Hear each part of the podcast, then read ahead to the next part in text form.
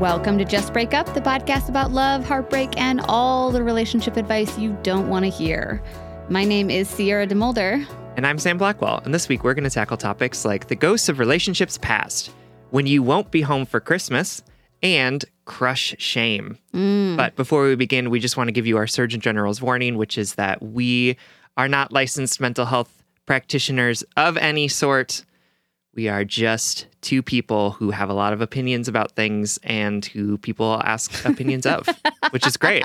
It's nice it's that it works out that way. Yeah. yeah, yeah, yeah, yeah. It's symbiotic in that way. It is, yes. Yes, Sam and I are not professionals. We are not trained in this. We have no idea what we're doing. So please take our advice as you see fit. We are only here to offer our humble musings to hopefully shed some understanding and maybe some laughs on the incredibly rewarding but mostly confusing experience that is love. Yes. All right, everyone, we're going to dive right into it. Our first, or our check-in actually comes from a letter writer um, whose name is Dixie Normus. I know. Um, which is just wonderful. uh,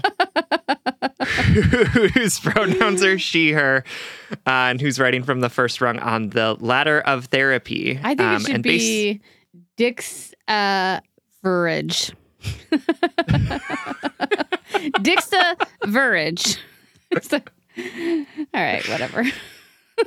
I, I like it. I like it. Um, uh, and basically, Dixie uh, is starting off on their um, on her therapy journey, mm-hmm. and she's meeting with a new therapist, and she doesn't really like that therapist, and so she is wondering how to go about the process of breaking up with a therapist. Like, what are the things that you say? Should you wait until you have a new therapist to break up with this one?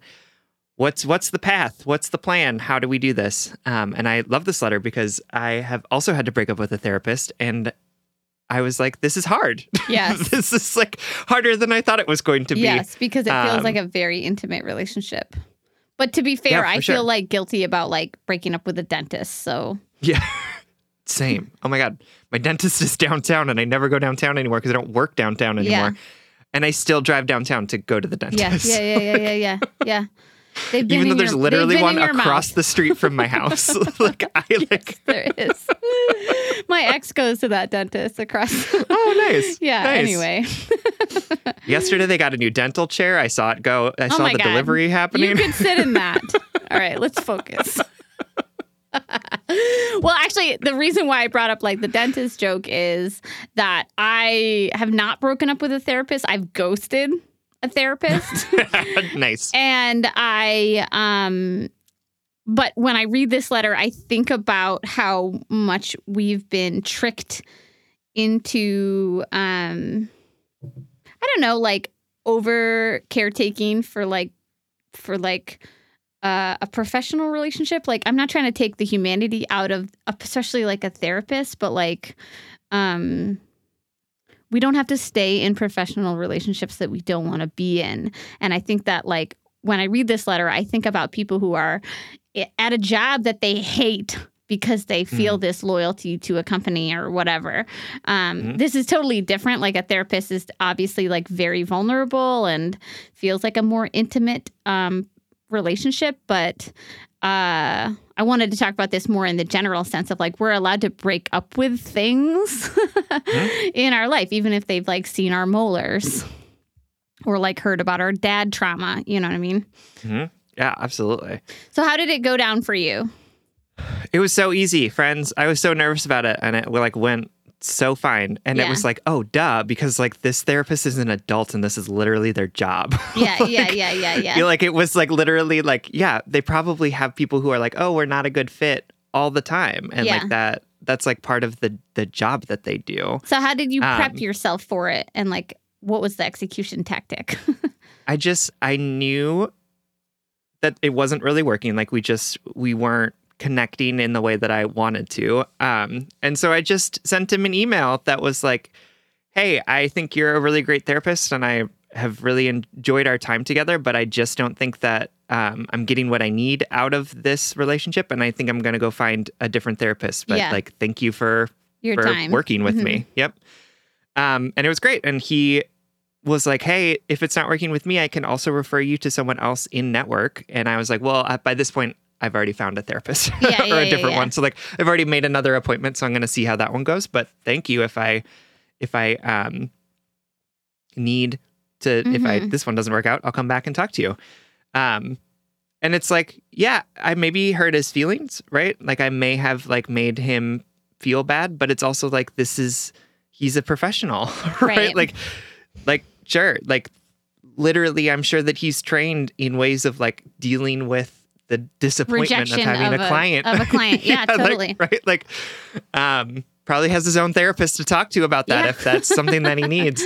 Um, but yeah, I was like, when it, after he sent that email back and was like so kind to me, I was like, of course. Like, yes. yeah, like this is their job. This yeah. is, this is exactly what they're supposed to be doing, is like practicing like kindness with their clients, and, and also like being okay with the fact that like sometimes the fit doesn't work. Right.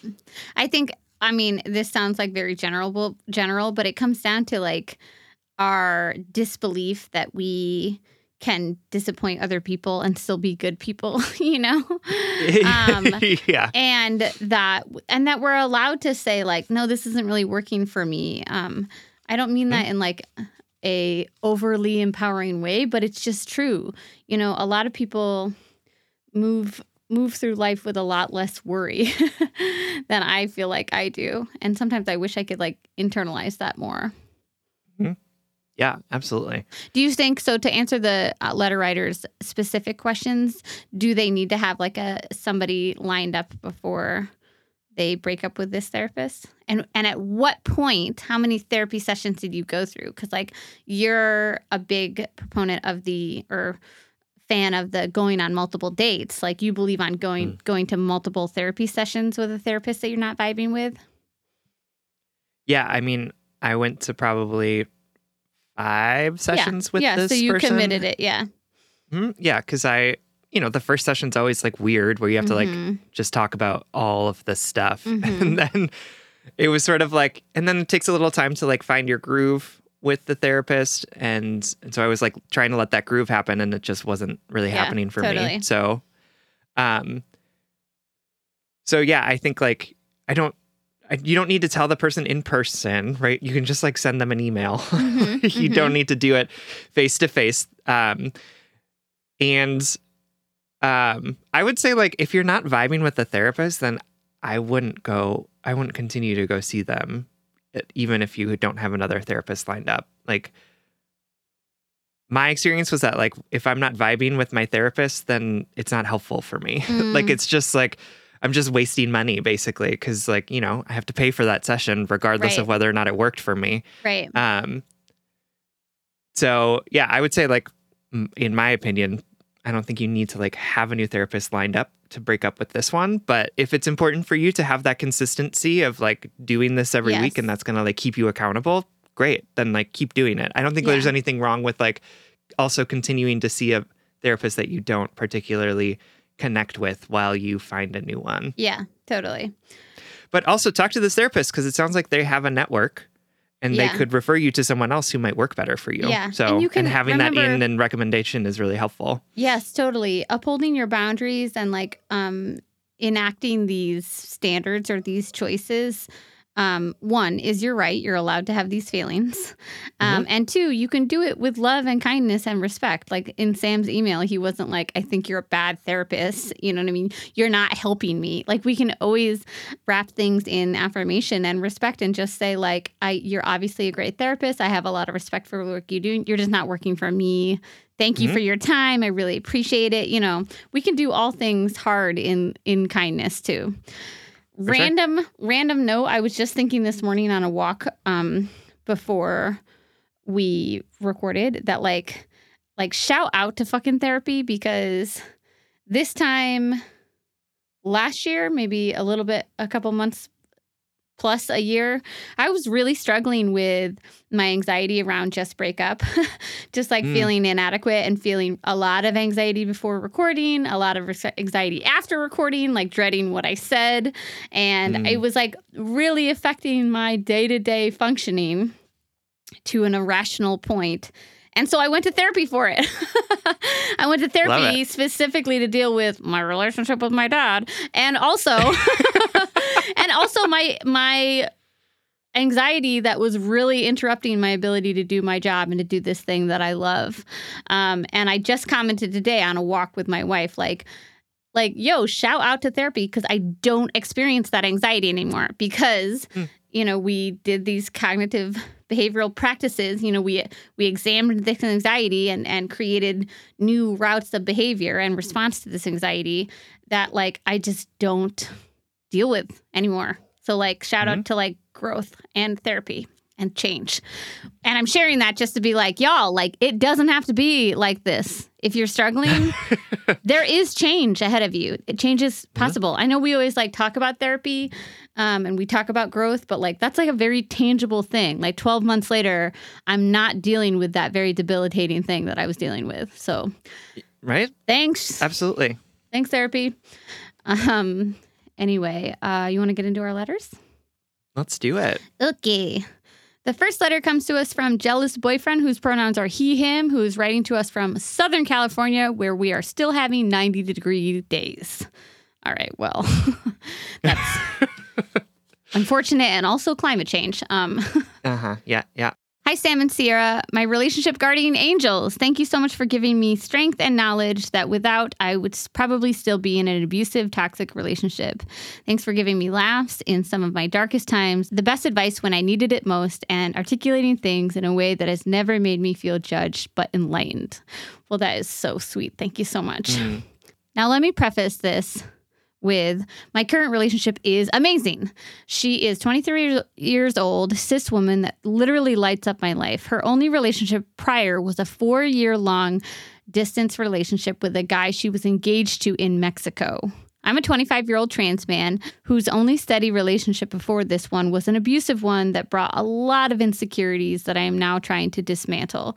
With my girlfriend, we'll fight, we'll seek understanding and clarity, we'll make up, and we'll grow from those exchanges. I'm so grateful for the good times I have with her and how we handle the bad ones together. Saying all of this, I'm not going to sugarcoat anything. I met my girlfriend, let's call her M, when she was still with her ex almost a year ago at work. That day, we talked for almost eleven hours, un- almost uninterrupted. When I asked her for her social media, she confessed that she has a boyfriend, and thinking that was it and that we would just be friends, we still followed each other and talked. That talking turned into hanging out every day after work, which turned into emotional cheating and confessions of how, how happy, unhappy she was in her current relationship and hasn't been happy in a really long time. I tried to be a really good friend for her and ensured her that no matter her choice to break up or to stay with her ex, as long as it was authentically her choice, that it was a good choice. But even so, I was obviously biased. She broke up with her ex in early February, and we went on our first official date in late March. From that time on, every month there would be a new thing with her ex, whether he reached out on Facebook using someone else's account or called her using a different number like his mom's. Here's the latest activity nine months after their breakup. Em and I went to the Pueblo that her mother was from out in Mexico, also the same place her ex is from. It is an extremely small town. You can walk in in about fifteen to twenty minutes. Everyone basically knows everyone. And seeing my ex, she was no longer the American girl who would come every two months to see Jay, her ex, but the American girl who brought her black American boyfriend. It was wildly unlikely that her ex didn't know we were there, and even more, there were some things that happened that would tell a very different story. One, the day before we left Mexico, Jay's cousin requested to follow her on Instagram. Two, a couple days after we got back, she posted a picture of us from the trip, and then a random guy around her and her ex's age, not even a person she knows or has ever met, messaged her on, face- messaged her on Facebook saying, "Hola." Three, Jay's dad liked every single picture she put in a post individually, something he would never do even when they were a couple. While this could be all explained away as these individuals having their own agency, it would not be the first time that Jay, the ex, has used other people's accounts to try to contact Em, considering she has blocked him on everything. And in my gut, it seemed like too many coincidences to brush off as anything but her ex being up to his own same tricks. Now I'm left in this place of feeling jealous and territorial, and I'm struggling to keep it in check. He still has pictures on social media of them kissing, posts about past anniversaries and birthdays saying how much they love each other, and so much more. Even worse, there are other accounts that have pictures of them from parties and other things that would just be impossible to delete. It feels like watching a car wreck. It doesn't feel good to look at, but also I can't look away. There mm. continues to be so many little reminders of her last relationship, such as pictures in her phone where she's wearing the engagement ring, videos where they're at the same party dancing separately, pictures of her birthdays out in Mexico when they're dancing together and holding hands. I don't want to be a jealous, controlling boyfriend. I don't want to ask her to delete those things on her phone because for her, she doesn't look at it and see a ring. She looks at it and sees a picture with her mom on her birthday. She sees her dancing with her cousins and her uncles. I don't want to take those physical reminders away because of my own insecurities. Saying that, I know the simple answer would be just to block him, his family, his friends, on everything, right? So that way I don't see any of his old posts anymore or old pictures. So there are minimal triggers as possible. But if it was that easy for me, I would do it. I have blocked and unblocked this guy so many times. All I do is type Jay into my search bar and his name comes up first. I know this is not a problem with my girlfriend or even her ex, but a problem I have to address myself. But I don't even know where to begin. Would it be wrong of me to ask M to ask her ex to take the stuff down on his social media? Or should I just deal with it and keep going with my life, learn ways not to be so obsessed with her ex's obsession? I know I'm going to show this letter I wrote to my girlfriend. She'll probably comment on my grammar errors, validate my feelings, and we'll have a long conversation about what actions we'll take from here. But I would still love to hear y'all's opinions on what we should what you think we should do in this situation. Sorry for the lengthy submission, and thank you for taking the time to read this.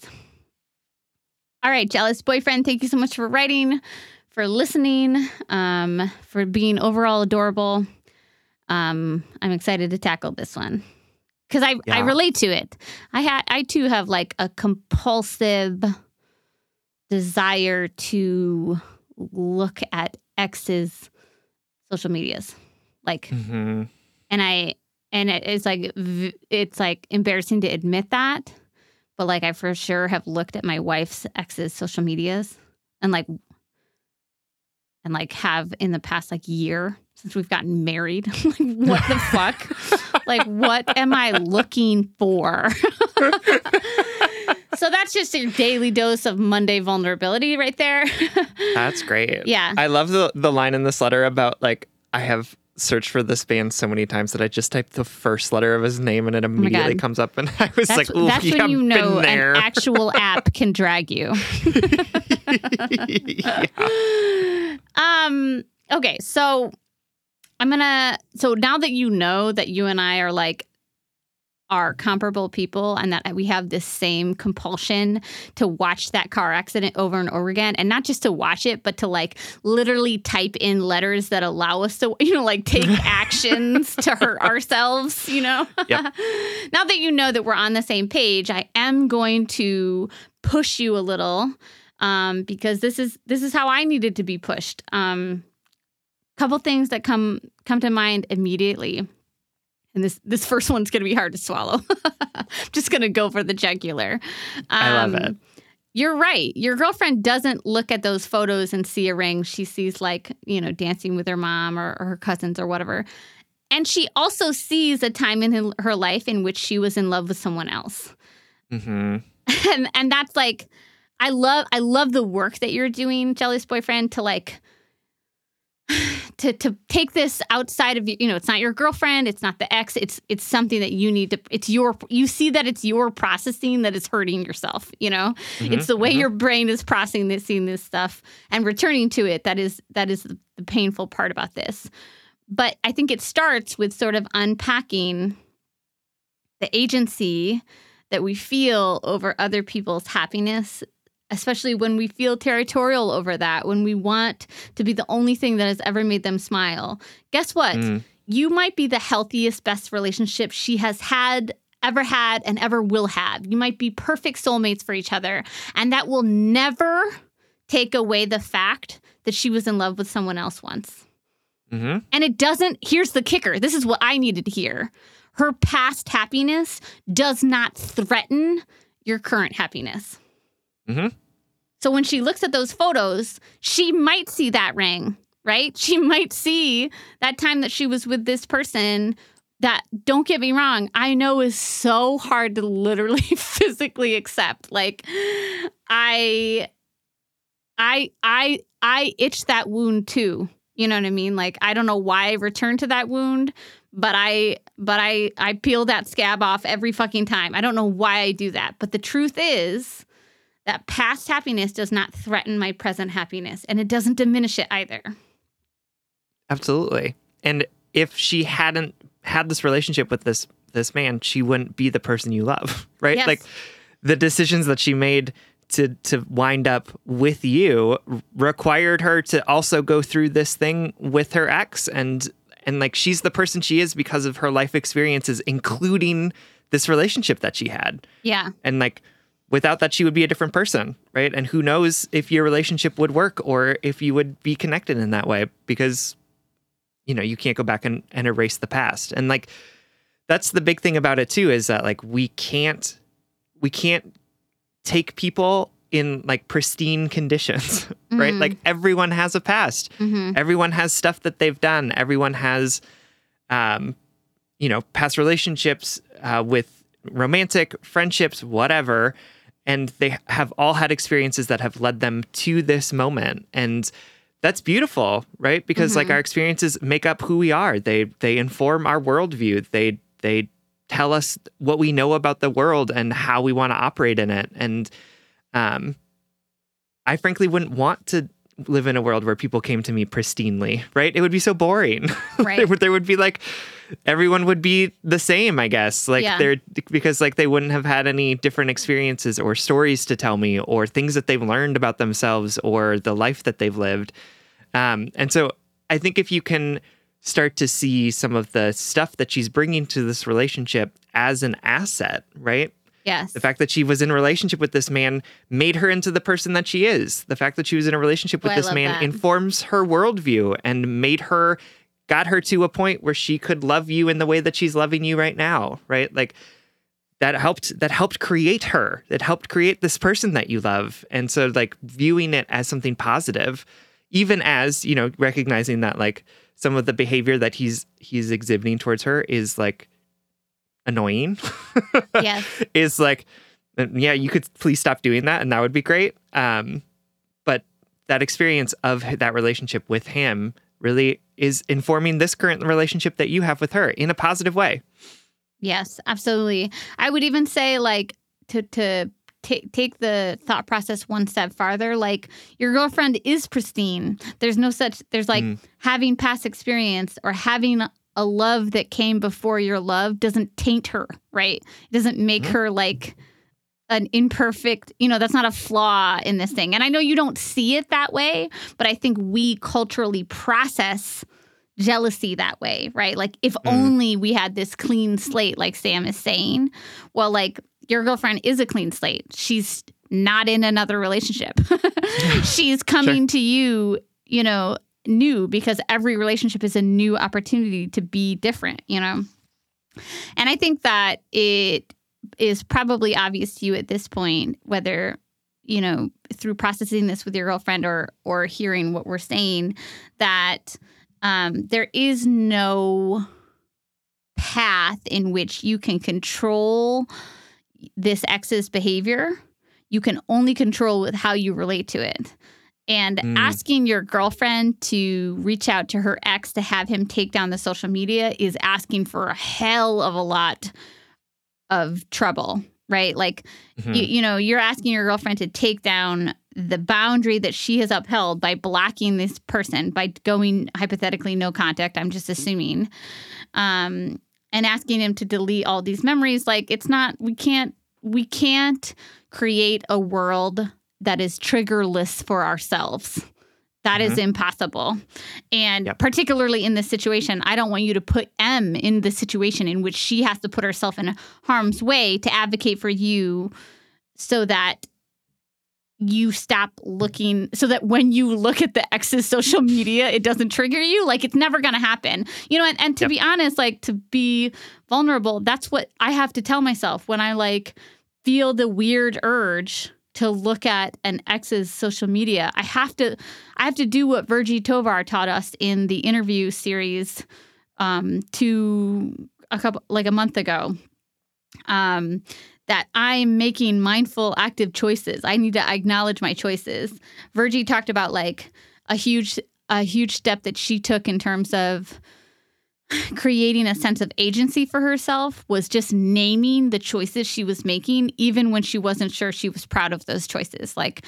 I'm choosing to be with this person who emotionally abuses me and uses me as a sex slave, right? I'm choosing to do this today, right? Just naming those choices. So for me and you, we would say, I'm choosing to type in the name of somebody who is not in my my partner's life, not in my life, so that I can actively hurt myself by making myself feel insecure about something in the past that I cannot change. Like I cannot mm-hmm. change you. And and here's the thing that jealousy needs to know. Like he, Jay, the ex might be acting out right now. He might be trying to access your ex in really unhealthy ways, might be hurting whatever his deal is, right? He he needs some boundaries for Christmas, you know? But you can't control that. That is not, that is not within your scope of control. Um, mm-hmm. And so name what you're doing. I am actively choosing to engage with something that I know I cannot change and control and that I know triggers me. I'm choosing that. I'm choosing that today. Yeah. Yeah, for sure. I love that. I love that, like, that level of accountability to be like, yep, I'm choosing to do this. Um, and, like, all of that stuff, to be clear, all the stuff that you said about them or or her, Jay's uncle going on and, like, liking all those photos or, like, random people texting her, hola. Like, I don't know if that's Jay. It absolutely could be, right? And that still has, like, nothing to do with your current relationship, right? Like, it doesn't. Who who cares, right? Yeah. Like, that's that's sad that he's he's that upset about the relationship. And, like, if he wrote in, I would definitely extend him a lot of kindness around, like, right. how he could, like, get over this relationship. But at the end of the day, like, him contacting your girlfriend doesn't, again, doesn't diminish your relationship with your girlfriend whatsoever, right? Like, she's an adult. She's choosing to be with you. She's choosing to be in this relationship. She can take care of herself and ignore those things as they come in or unfollow, block his uncle, right? Like, right. she she can decide her own boundaries around what she feels comfortable with or not comfortable with, given what she knows about Jay, right? And it, again, it doesn't diminish your relationship at all. Like, we can't exist in vacuums. Like, people are around us and they're yeah. going to be doing their people stuff all the time. And so yeah. like, we have to get to a point where we can say, like, yep, that's happening over there and it's, like, touching me, but it doesn't actually matter, right? Like, it's still, it's not in or of me. It doesn't affect me or my relationship at all. And that's, like, easier said than done for sure. But I think getting to a point where you can spend more time focusing on you and the amazing relationship and love that you have with this person and less time on things that you can't control and things that actually don't really have a bearing on whether or not you and M are in love with each other, right? right? Or whether you and M are in relationship with each other. Um, and I know that's hard because we've been we have been socialized to, like, care a lot about what other people are doing and, like, how that's affecting us. Um, and but the at the end of the day, like, him contacting her through these weird ways is, like, creepy and weird. Sure, yes, but also, like, actually doesn't have any impact on on your love for each other. Yes. The last thing I just want to say is, like, hey, jealousy is normal. Jealousy doesn't mean you're a bad partner, right? Mm-hmm. You're not a bad person for being triggered by these things. This doesn't yep. make you broken. It doesn't make you flawed. It doesn't make mm. you a bad partner. I feel these feelings in my secure marriage, right? Um, but what it comes down to is being able to create a dynamic in yourself and in your relationship in which you can say, oh, man, those messages trigger me, or mm-hmm. those photos of you and your past happiness trigger me. But I know I'm ch- not only do I know that those have no, that those have no bearing on the happiness that I have now, that I can't change them, that I love the path that brought you to me. Um, I, I'm just going to vocalize it. I'm going to let myself, man, man, I feel, man, I feel insecure that you had a love before me, but I, I'm not going to act on that, right? Like I'm not going mm-hmm. to, the action I'm going to take is validating my feelings and, and recommitting to the present moment, recommitting to the happiness that I know is real right now, because that past happiness is not threatening me, even though my insecurity tells me it is. Absolutely. Yeah. And you are infinitely capable.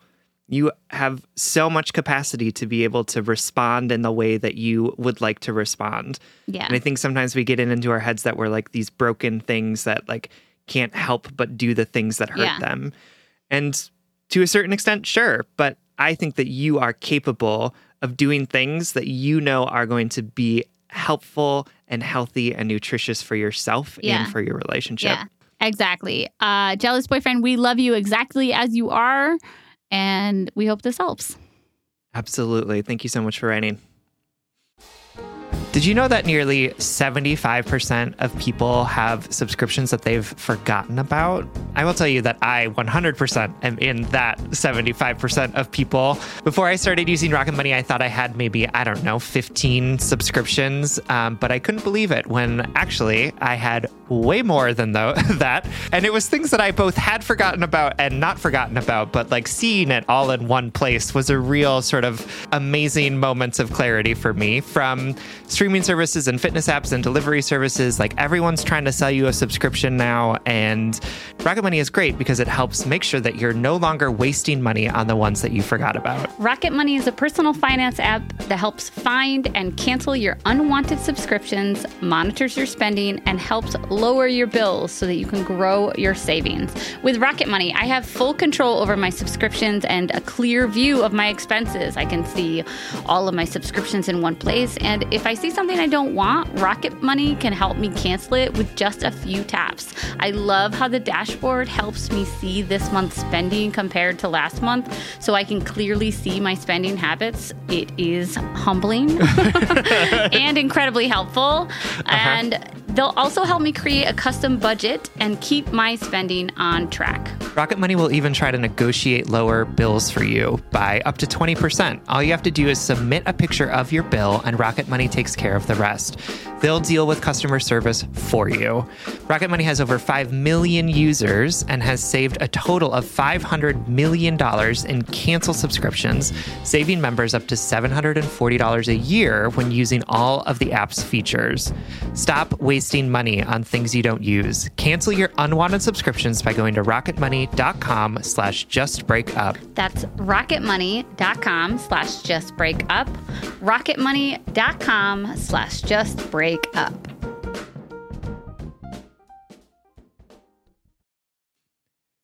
All right, our next letter comes from Difficult Daughter, whose pronouns are she, her, and who is writing from Canada.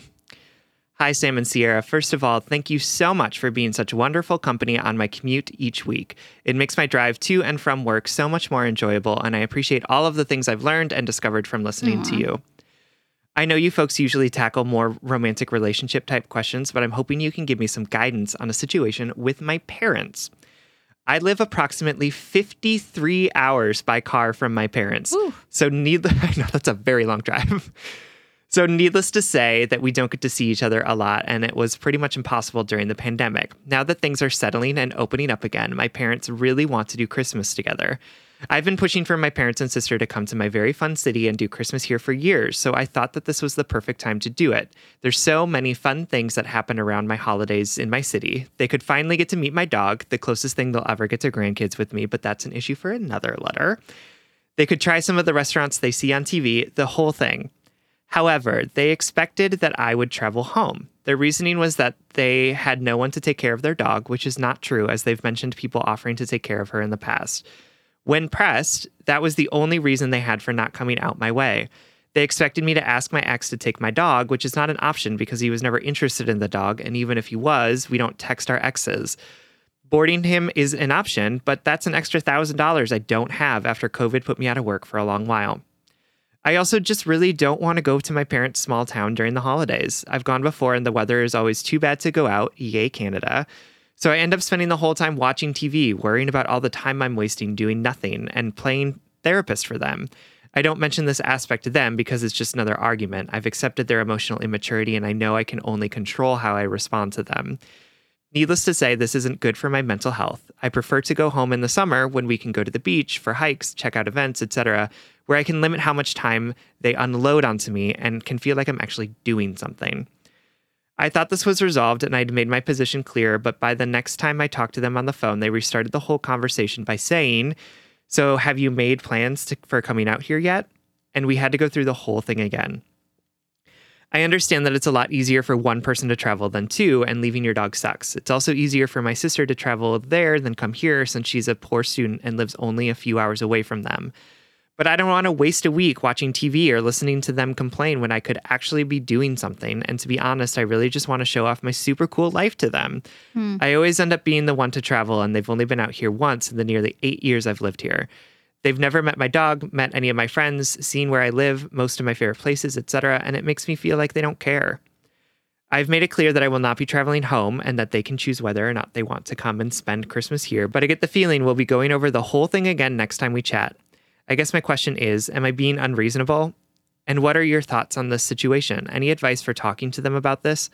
I've been floating the situation with my friends, but you folks are significantly more impartial than people who already know me well.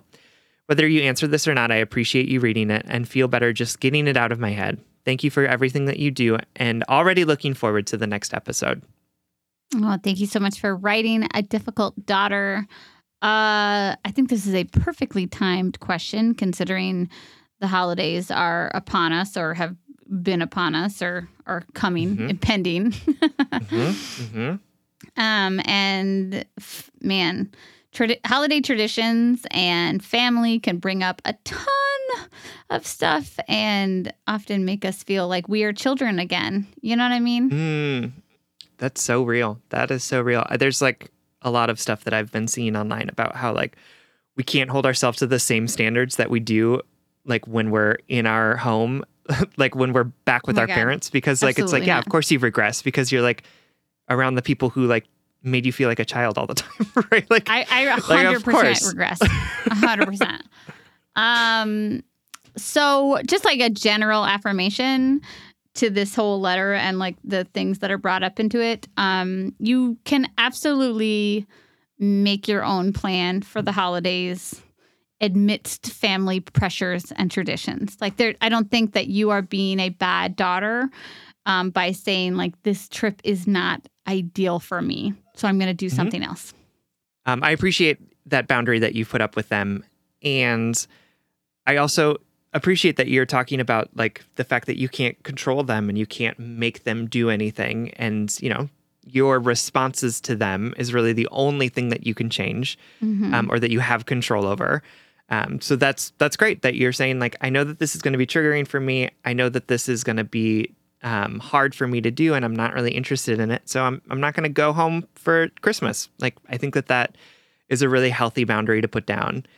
Um, I do wonder if it would be helpful, and I don't know you and I don't know your parents, but I wonder if it would be helpful for you to share some of the stuff that you shared with us about how the fact that they haven't visited you makes you feel. Yeah. Um, like the fact that you want to show them your life and that you want them to see the places that you hang out and the things that you do, and um, and that them not coming out to visit you makes you feel like they're not interested in the things that bring you joy or the yes. things that that are important to you. Um, and I know that I had to have that conversation with my parents too, um, because you know they used to live in Wisconsin, and then I lived in Minneapolis, and my sister also lived here, and they would come up and then they would go to my sister's house to see the grandkids, and then they would stay there the whole weekend, and then they would drive back to Wisconsin.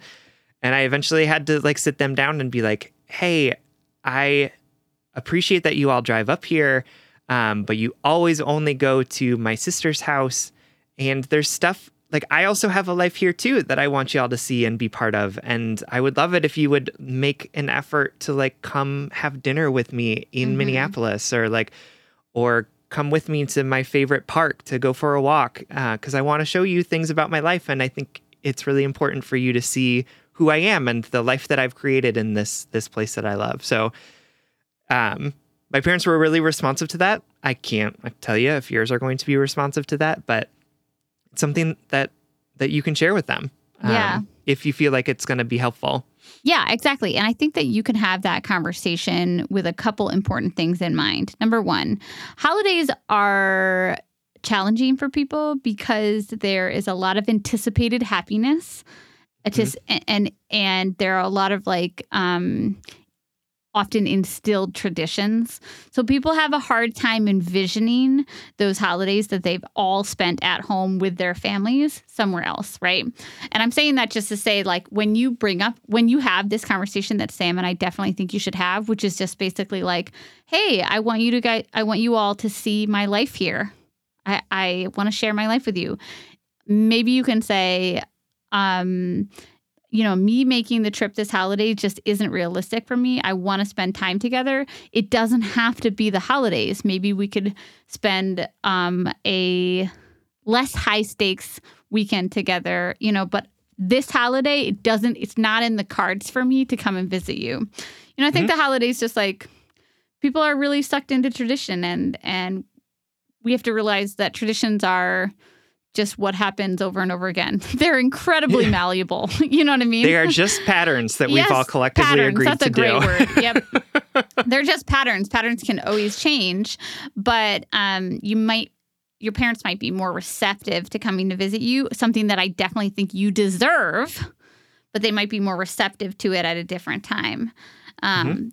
Yet again, though, I still think you can say... Um, And say it explicitly. Like, I know we think we communicate explicitly. I know I think I do.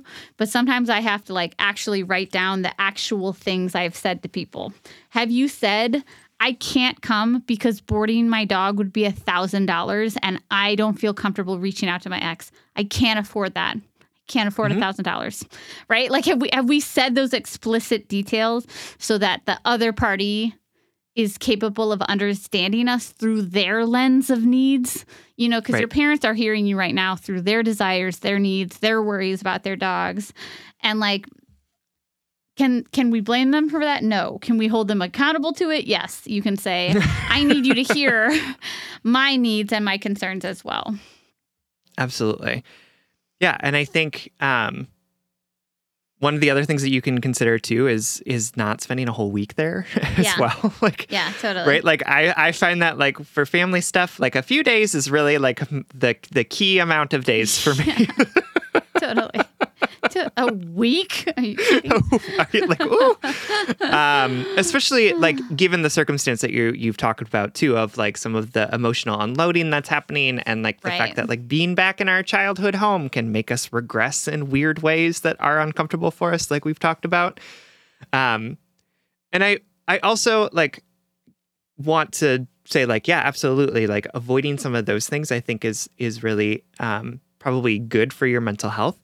But I do want to challenge you to think about um, your your relationship to like rest and like mm. not doing things too, because like part of this is like some of the stuff that came up in this too is like um, I'm worrying about all the time I'm wasting by doing nothing, or I don't want to waste a week just like watching T V, mm. um, which I totally understand that impulse. But I also want to just like create an idea that rest is not wasteful, right? Like that that watching T V for a week when you've been working and building your social life and going to all these really cool places isn't a waste. It might actually be something that can be really restorative. And I I just want to ask you the question tenderly and kindly, who told you that resting was wasteful?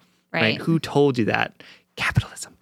Um, but like maybe others, sneeze? I don't know. Was that a ghost? um, but I say that like in the most loving way, because I also have a, a lot of anxiety An around like, doing nothing. yep. Um, and I'm actually really good at resting, but really bad at feeling good about the resting, mm. right? Mm-hmm. Like I'm actually like pretty good at just like hanging out on the couch for a few hours. Um, like spending my Saturday, like not leaving the house. But then also what happens afterwards is like, oh God, I didn't do anything today. Oh God, I was so unproductive. Oh God, like all of this stuff, without taking into account that like I work two jobs, and like they're both like emotionally really draining sometimes, yeah, totally. And like frustrating in some ways, and like all of these different things that like, yeah, on Saturdays sometimes I just need to not do anything. Yeah, totally. Or like maybe I need to spend a week not working and just like hanging out and like watching Christmas movies. Like maybe that's what my body needs, and that's not wasteful. That is rest. That is yeah. an important thing that helps us continue to be able to be resilient in the face of all of the stuff that we have to and get to do in our right. lives. And you know what? Sam and I are not saying that rest equals spending time with our family, because we know mm-mm. Mm-mm. but, that can also be not restful. But I think Sam brings up a great point, and I'm going to tie that point in with this statement. Love um, it. Trying to get the, the essay word count in. We're like Charles Dickens. We get paid yeah. by the word. Yeah.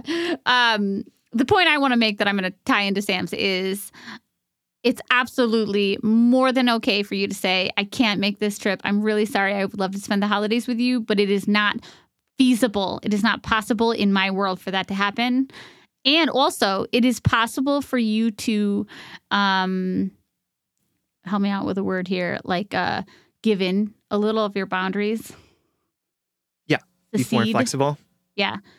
Um, secede, that would work. Secede some of your boundaries. Would that word, word work? Remember no? how we don't know what that word is? Secede, like you secede in battle. That's yeah, but. Should keep this whole thing in. Secede.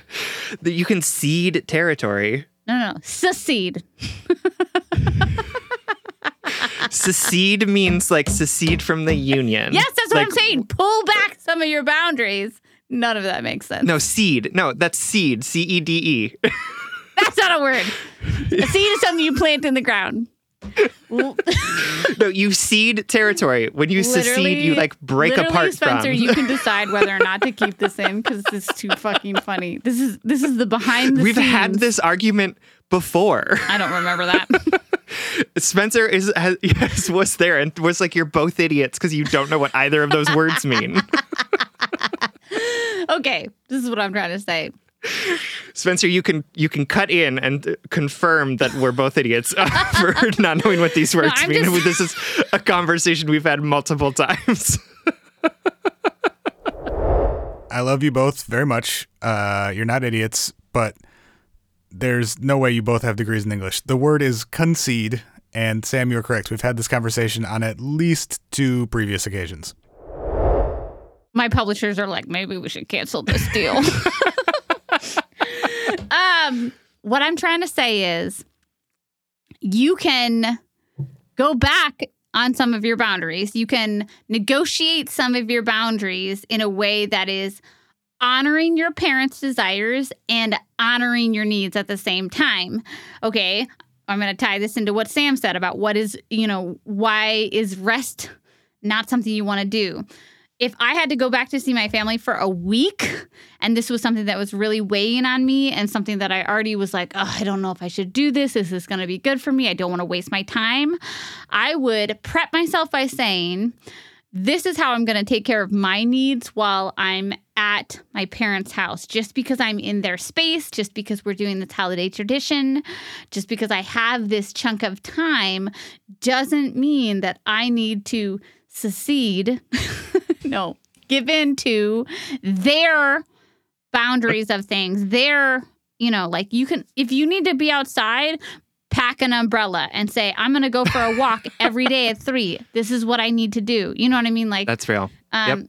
Don't get me wrong. I know Canada is very cold, um, but like, so is Minnesota and New York. So we can be out, you know, like, what do you, what, and the, the other thing I wanted to say three thousand years later is, what does rest look like for you? Does it look like watching mm-hmm. T V in your bed and not on your parents' couch? You know, like, mm-hmm. is there something that triggers wasted time in your parents' space? And these are all like heady things that we're unpacking. The T L D R is like, yeah, don't go home. Doesn't sound like it's a good deal for you. But also, sure. there's a way for all of this stuff to exist at the same time. Our boundaries can exist within and beside the boundaries of others, you know, the desires mm-hmm. of others. And yep. um, and rest can also exist in times of um, stress or productivity, you know, blah, blah, blah, blah, blah. Yeah. Words. No, absolutely. Absolutely. Um, Yeah, I absolutely, no, I, we don't need anything. Great. Well, you want to wrap it up? I think so. I think I've said all I need to say. You do it. I'm saying. Oh, you want me to wrap it up? Got it. Do you? We're doing great. We're doing great. We're at an hour. Yeah. All right, difficult daughter. You are not a difficult daughter. You are just a daughter who's trying to figure out what it means to be in relationship with your parents who live fifty-three hours away by car. Um, and that's what life is, is yeah. figuring these things out, um, upholding our boundaries, but not being boundary bullies about it, finding places Ooh, where we I like can... that.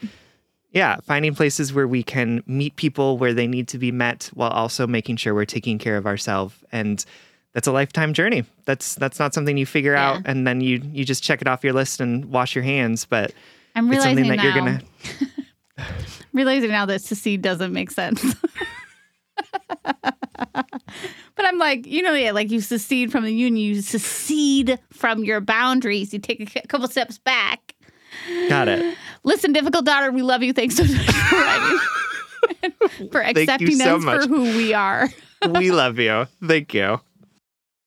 All right. Our final letter comes to us from Indus Pear, Indus Pear, who is mm-hmm. whose pronouns are she, her, who is writing to us from the void. Dear Sam and Sierra, first of all, thank you for your work. You've helped me. Uh, You have helped me so much over the past years reflect on, differently upon my relationship behaviors and have even inspired me to finally seek much-needed professional help for all of my issues, LOL. Love that. Um, thank you so much. Uh, I hope this fi- letter finds you well. For context, I'm a cisgendered woman in my early thirties. I'm writing to you because I, as so many people in history, have fallen in love with a good friend, he, him. We've mm. known each other for years. You know how with some people you just never get sick of them. Like things are always more fun fun when they're around. I've always felt that there are people that you're friendly with, and then there are people that just make you feel at home. Whenever we spend time together, I feel better afterwards. And on bad days when I don't feel like seeing anyone, it would always still be worth seeing him. I've always felt very attracted to him, which I notice in the awkwardness that accompanies casual physical closeness, like two shoulders rubbing together in a busy street. Mm. I know, I know. This letter's getting I me. I love in the, that. Mm. Um, yeah. And also, also, you're describing how I feel about willows, which is a nice Aww. Thing for me. Um, That's so sweet. Well, I like to rub shoulders with her, so. That's your sex, is just rubbing shoulders. Yeah, that is lesbian sex. Same. I've always wondered. I know, I know. I know you have. Woo! Okay.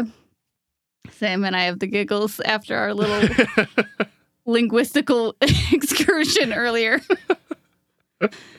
We have both dated people in the years that we've known each other and sometimes talked about it. However, none of our relationships have become serious enough to entirely ban the possibility of the two of us together in my mind. And so my feelings are very clear.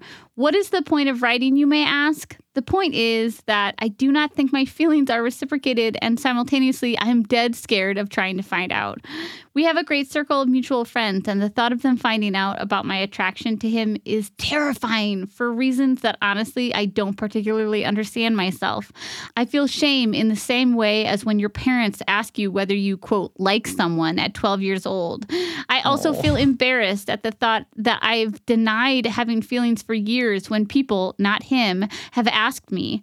I feel like although I'm so scared, never knowing for sure keeps the idea of a possibility of a happy ever after relationship so alive that any other love interest on my part is not fruitful. So my question is this: why on earth is it so scary, and why do I feel such shame concerning my feelings? Can you relate? What are your thoughts on this? And also, if I want to move out of the realm of could and ifs where we end up together, how do I go about it? Do I have to tell him? And if so, how after all of these years? Thank you so much for reading this. Just writing it makes me feel like a helpless teenager longing for a direction.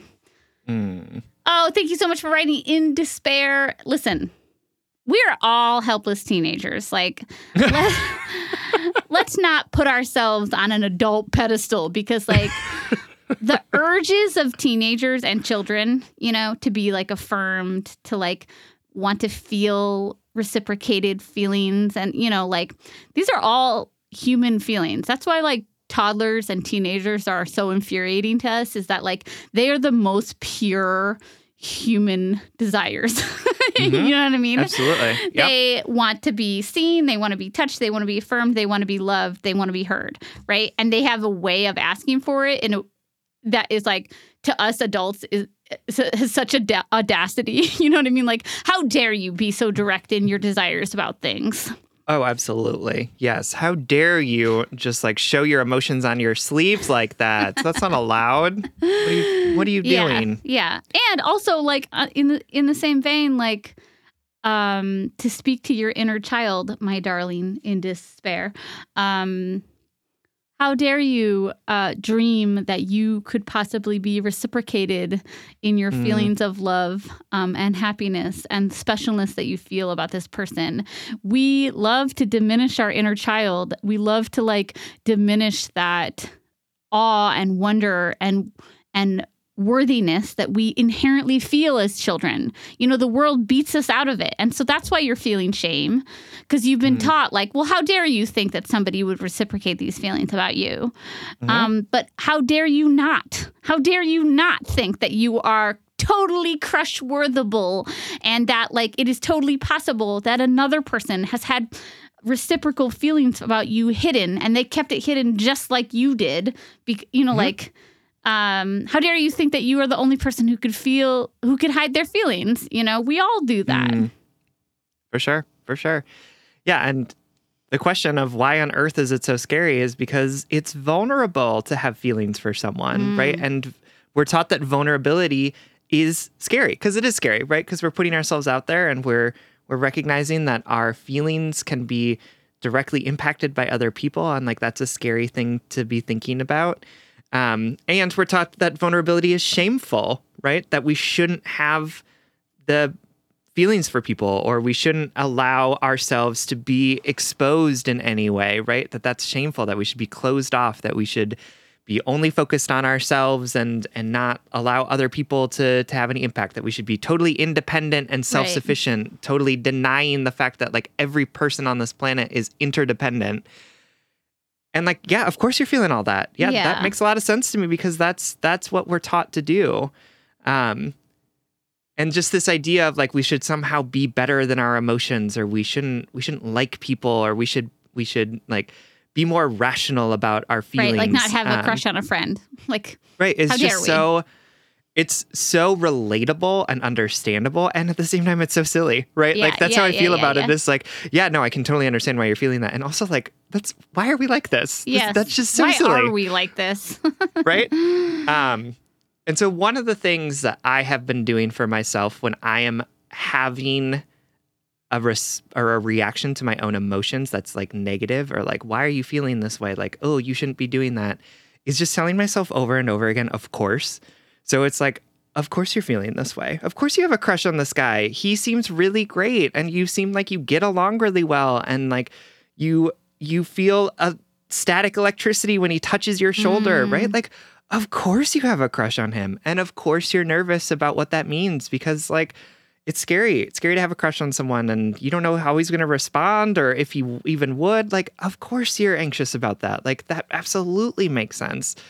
And saying, like, going through that process of saying, of course, to myself over and over again helps me just, like, feel the things that I'm feeling, totally. As opposed to feeling something about the thing that I'm feeling. Totally. Right? And instead just being like, oh, yeah. Ooh, crushes are hard, but also fun, but also just like, ooh, they make me so nervous, but also, like, there could be something fun that comes from this, right? Just like, then I get to live in the feelings that I'm feeling, as opposed to being, like, one step removed from them, forcing myself to feel shame about, like, totally understandable and beautiful reactions yeah. to things that are happening to me and with me. Yeah. I'm so glad you said that, because the next thing I was going to say is, like, I'm going to give you a little bit of a homework, Indus. I want you to parent yourself. I want you mm-hmm. to be, I want you to to picture that the feelings that you're feeling right now are in the body of a, a toddler, and in the body of a young person. And they're saying to you, the adult, they're saying, why is it so scary? Like, I shouldn't, you know, should I feel this way? Is it stupid of me to have a crush on someone and to think that somebody could have a crush back on me? And I want you to parent yourself. And, and I don't mean like uh, punish yourself. We often conflate parenting with mm. ruling, you know, controlling, punishment. Yeah. Yep. But I mean yep. nurture. I want you to nurture yourself as a, a, mm. a parent yourself. And I want you to say, as Sam said, of course it's scary to like somebody. It's you're feeling really big feelings. You're feeling feelings of joy, which automatically come with feelings of fear, because when you feel happy, we are afraid of losing it, right? Peaks come hand in hand with valleys, right? Highs yep. come hand in hand with, with lows, because you know how good it feels to be up here, and you and then you know inevitably how good it feels to feel when you don't feel that good feeling. So I want you to nurture yourself and say it's okay to feel scared, but it's It's important for you to validate your feelings, and I see these feel- feelings and I validate them, and that mm-hmm. you're desirable, you're worthy of this person's attention. And even if they don't reciprocate it in the same way that you feel, doesn't mean they don't value and respect you as a person, right? Absolutely. Um, yep. But like not even dealing with the crush yet. I just want you to like, okay, that it's, I want you to nurture yourself. I want you to tell yourself it's okay to have these feelings and it's okay to be scared, but you're going to be there for yourself. You know, mm-hmm. you're going to be there if anything goes wrong, and that you're brave and capable and worthy. Absolutely. Which is like easier said than done, but like that's what I see at the core of this letter. It's, in so many letters and in so many of my inner conflicts, it's that I'm not giving myself the space to feel the things I'm feeling. Mm-hmm. No, absolutely. Absolutely. Um, and you know what? It may be all of the Christmas movies I've been watching nonstop since December first, but I say, I know, go for it. you should, you should tell this person how you're feeling, because according to every Lifetime Christmas movie I've ever seen, this is only going to go well. Yep. There will be some sort of like third act conflict, but at the end you will come together around yeah. this. Um, but well, in all seriousness, like I think you should tell him how you're feeling, and who knows why this hasn't happened yet? It might be because he doesn't have the same feelings for you, which, as Sierra said, is okay. Doesn't mean that he doesn't like you, respect you, want to continue to be in relationship with you. But I think getting a more firm yes or no is going to help you know what you need to do in this situation. I think it hasn't Sierra happened. Has a thing to say. Yes, I think it hasn't happened yet because you've told other friends that you don't have feelings for him. Like when I heard that, all, all oh, I pictured I just was, got chills. I know. Well, all I pictured was him being like, go ask so-and-so, because we're all middle schoolers down in our core. Oh, absolutely. one hundred percent. Absolutely. Right. Or like that there was such a connection that the other friends noticed it and wanted to ask about it. And then, you know, those those feelings were denied. And so they weren't pursued because it's mm. because... Because it has the boundaries that you've put up, or the walls that you've put up reasonably, but like those walls are not serving you anymore, prevented, you know, made made the other party feel like maybe it wasn't a safe thing to pursue. That's that's my little estimation. I, I love that. I know. I, don't I you? want that, because that feels like that feels like a Lifetime Christmas movie for sure. Um, Yeah. I saw a tweet the other day that was like, I'm going to watch all Lifetime movies backwards, where like a woman in like a beat up truck and an ugly sweater leaves her little small town boyfriend, uh, moves to the city, gets a great job, and has beautiful clothes or whatever. Oh, that's hilarious. I know. Um, Yeah, no, there's like a million reasons why this hasn't happened yet. And one of them could be that he doesn't like you in the same way. And A hundred of them could be that he just doesn't know how to make it happen, right? Yeah. Like, I think you should tell him, because I think it's going to give you more clarity around like how much time and energy you want to continue putting in this person. I agree. And to be clear, it's not embarrassing or shameful to have feelings for someone and admit those feelings to them. Right. That is like, the world may tell us that sharing our feelings is somehow like bad. It's our superpower. But it's our superpower. It's yeah. literally...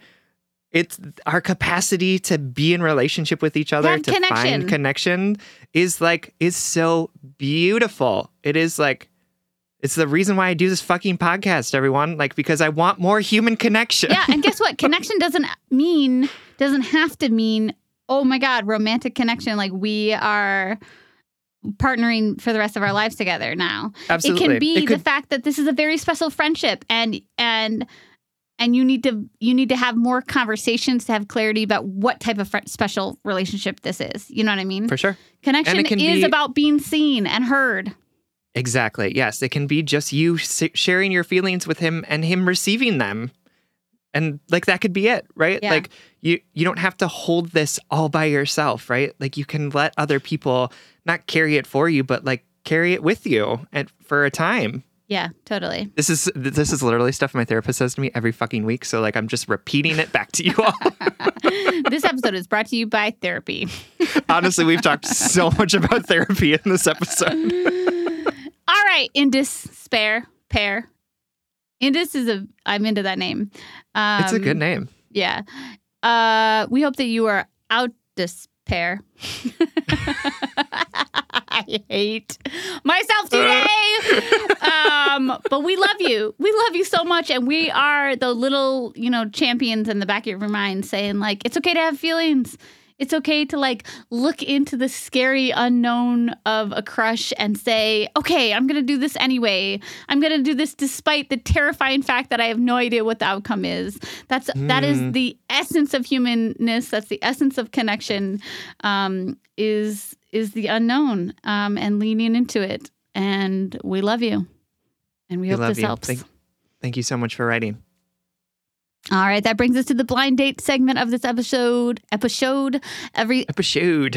Every so show we want to shout out something that we love that we want to set you up with. And this week we are sending you home with a Christmas movie um, called Single All the Way. Oh my God, I um, need to hear your endorsement on this because I started it and I was like, this feels like a gay holiday movie written by straight people. So I need you to tell yeah. me that it gets better.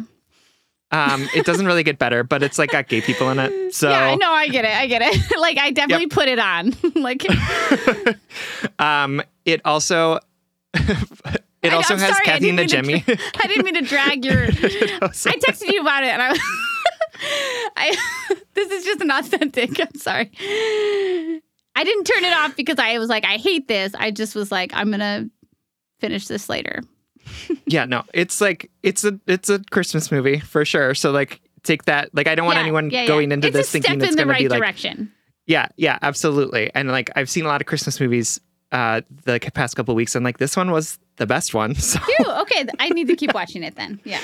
Um, but it follows like two uh, gay men who are roommates, um, and.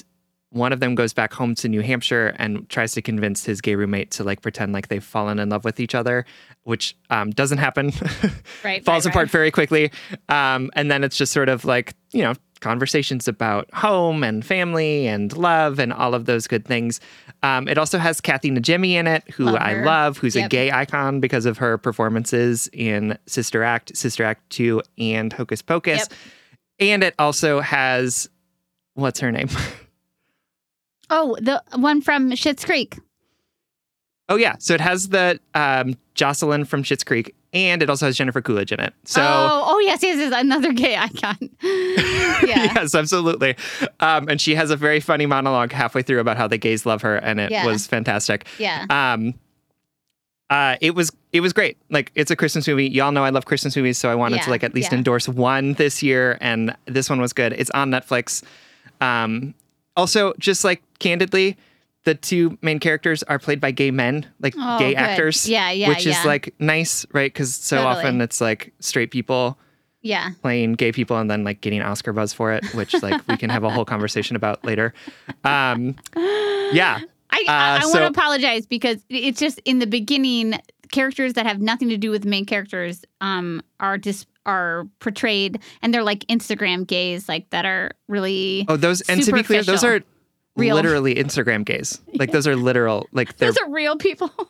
Those are I'm... real people who who are Instagram gays. Yeah. Oh my God. Anyway, so no, I like, like saw them and I was like, oh, I know like five oh of those God. ten men. Yeah, yeah. I I need to say I only watched like ten minutes of it, but I I put it on and I'm gonna put it on again.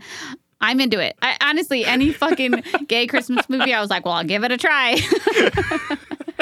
I'll watch this even if it hurts me, like the like They're, my my wife's ex's social media. Yeah, exactly. Um, there is also a gay, like literally a gay Lifetime movie, which I also watched, which has Fran Drescher in it, which oh is God. also not bad, honestly. Fran Drescher is my like. I keep forgetting to be her for Halloween. Like that, like every year in like November costume. or February, I'm like, I'm going to be the nanny. And then I forget. So you just have to remind me. Uh, Just Break Up listeners, remind me. Yeah, please, I want to be Fran Drescher for Halloween. Um, and also in that Lifetime movie, I think it's called The Christmas Setup, the two main people are also gay men who are actually married to each other, which I was like, way to go, Netflix and, and Lifetime, for like putting your money where your fucking mouth is, as opposed to like every other studio in Hollywood that keeps hiring straight men to play gay people and then like queer baiting everyone as like publicity. Anyway, uh, that movie on Netflix is called Single All the Way, so you should check it out and don't listen to Sierra because like just get over no, the I Instagram did, gaze at the to. beginning. I just need to, yep. Yep. It just felt very like, um, and here's a gay tagline, and here's a gay tagline. But like, I just got to get into the, I, I'm sorry. Forgive me. You're forgiven. Thank you. All right, everyone. Thank you for listening to this chaotic mess of an episode. You can like us on uh, Facebook, and you can follow us on Twitter and Instagram at Just Break Up Pod. You can slide into our D M, send us your favorite relationship memes, but most importantly, you can submit your questions about all matters of the heart at just break up pod dot com, which is also where you can find our merchandise. Please remember to subscribe, follow, and give us a five-star rating and review wherever Yo, you get your podcasts. Let me pause you for a second and say we are like nine ratings away on Apple Podcasts to have over a thousand five-star ratings, or however many, whatever ratings we have.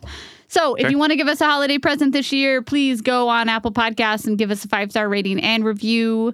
This is such a small, quick, and impactful action for us. And I'd love it's to true. see that uh, that number go over a thousand. Yes, it really does. I, I mean, that. It seems so little, but like I fucking look at reviews for everything, whether it's like um, some printer ink that I'm buying or a podcast that I'm listening to. So please, um, yep. reviews are are a lifeblood to podcasts. So absolutely.